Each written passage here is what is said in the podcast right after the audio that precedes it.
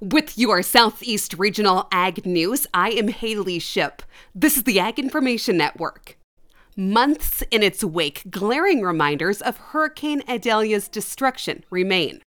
On Tuesday, Florida Commissioner of Agriculture Wilton Simpson announced that more than $4.5 million has been approved for farmers impacted through the Florida Department of Agriculture and Consumer Services, Agriculture and Aquaculture Producers Natural Disaster Recovery Loan Program, as well as the Silviculture Recovery Program.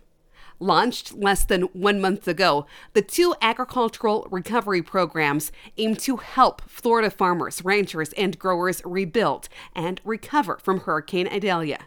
In September, Commissioner Simpson announced the department's estimate of nearly $450 million in losses and damage to Florida's agriculture from the hurricane.